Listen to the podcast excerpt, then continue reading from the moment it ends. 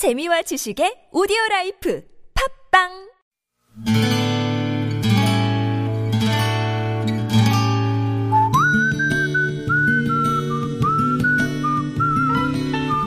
여러분 기억 속에서 여전히 반짝거리는 한 사람.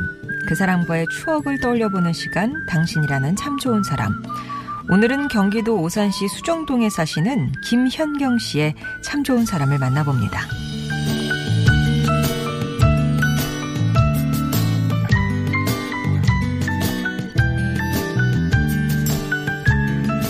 제 나이 서른에 얻은 아들이 벌써 다 커서 군입대를 앞두고 있습니다. 22해가 어떻게 지나가는지 꿈 같기만 한데 아이가 어느새 제 곁을 떠날 채비를 하는 것만 같아 마음이 복잡한 요즘 문득 가슴 저 밑에서 아픈 기억이 하나 떠올랐어요. 남편과 저는 동성동본입니다. 지금이야 동성동본이 큰 문제가 되지 않지만 제가 결혼할 당시에는 양가 집안 어른들의 반대가 무척 심했죠. 저는 축복받는 결혼을 하고 싶었기에 남편에게 헤어지자고 했고, 남편은 그런 저를 붙잡고 너 없이는 못 산다, 울며 매달리며 헤어질 수 없다고 했습니다. 그리고 그날, 눈물로 함께한 그 밤에 삼신할미가 저희에게 생명을 가져다 주었습니다.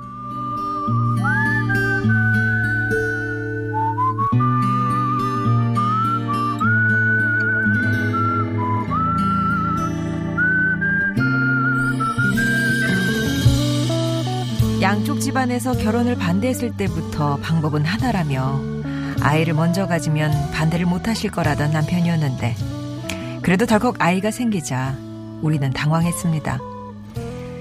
눈빛부터 달라진 남편은 저를 데리고 구청에 가서 혼인신고부터 하고는 당당히 시부모님께 우리는 이미 법적 부부다.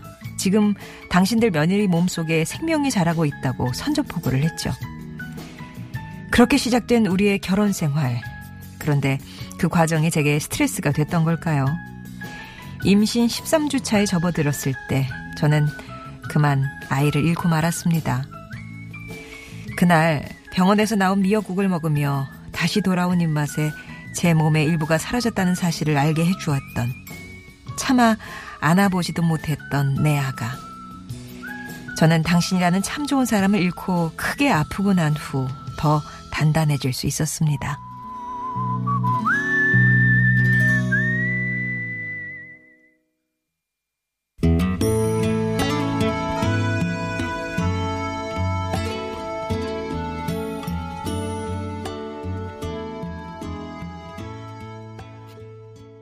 에릭 크랩튼이었습니다. Tears in Heaven 들으셨고요. 아, 당신이라는 참 좋은 사람 오늘은 경기도 오산시 수정동에 사시는 김현경 씨 사연이었습니다. 그날 13주 된 아이를 잃었던 그날 실감이 나질 않았대요. 그런데 이 몸으로요. 불과 몇 시간 전까지만 해도 입덧으로 고생을 했었는데 병원에서 나온 그 미역국이랑 밥을 먹는데 얼마나 맛이 있든지 그 맛을 느끼는 순간에 아 진짜 아이가 떠났구나 그런 실감을 하게 되셨대요.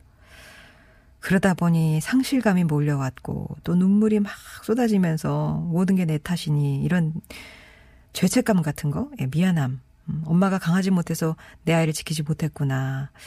그야말로 통곡을 하셨답니다.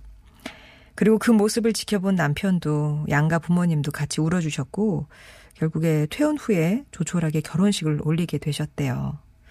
아이가 떠나고 달라진 게 있다면 양가 부모님에게서 축복을 받게 됐다는 거. 근데 또 그게 하, 이 아이가 이걸 주고 갔구나. 이제 그런 생각을 하니까 더 많이 울게 되고.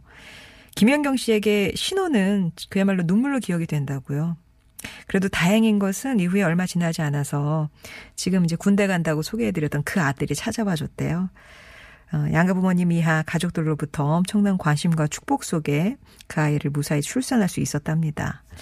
물론 또 그럴수록 생각하지 않으려고 해도 자꾸 그 잃어버린 아이가 떠올랐지만 시어머니께서 두 아이 몫의 사랑을 주면서 키워라 그런 말씀을 해주셔서 마음을 다잡을 수 있으셨답니다.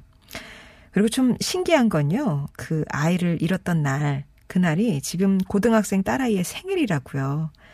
딸을 낳았을 때는 마치 그 아이가 다시 찾아온 것 같으셨다라고 하시면서 그 13주를 함께 했던 아이에게 고맙고 또 미안하다 그런 말 전하고 싶으셨다네요.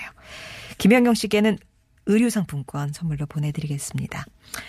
송정의 좋은 사람들 3부 이렇게 여러분 추억 속에 당신이라는 참 좋은 사람 사연을 함께 합니다. 이렇게 사연 보내주신 거 듣다 보면 가슴 아프고 아리고 그런 사연도 있는가 하면 또 즐겁고 행복했던 그런 기억 속에 어, 누군가도 있으시죠.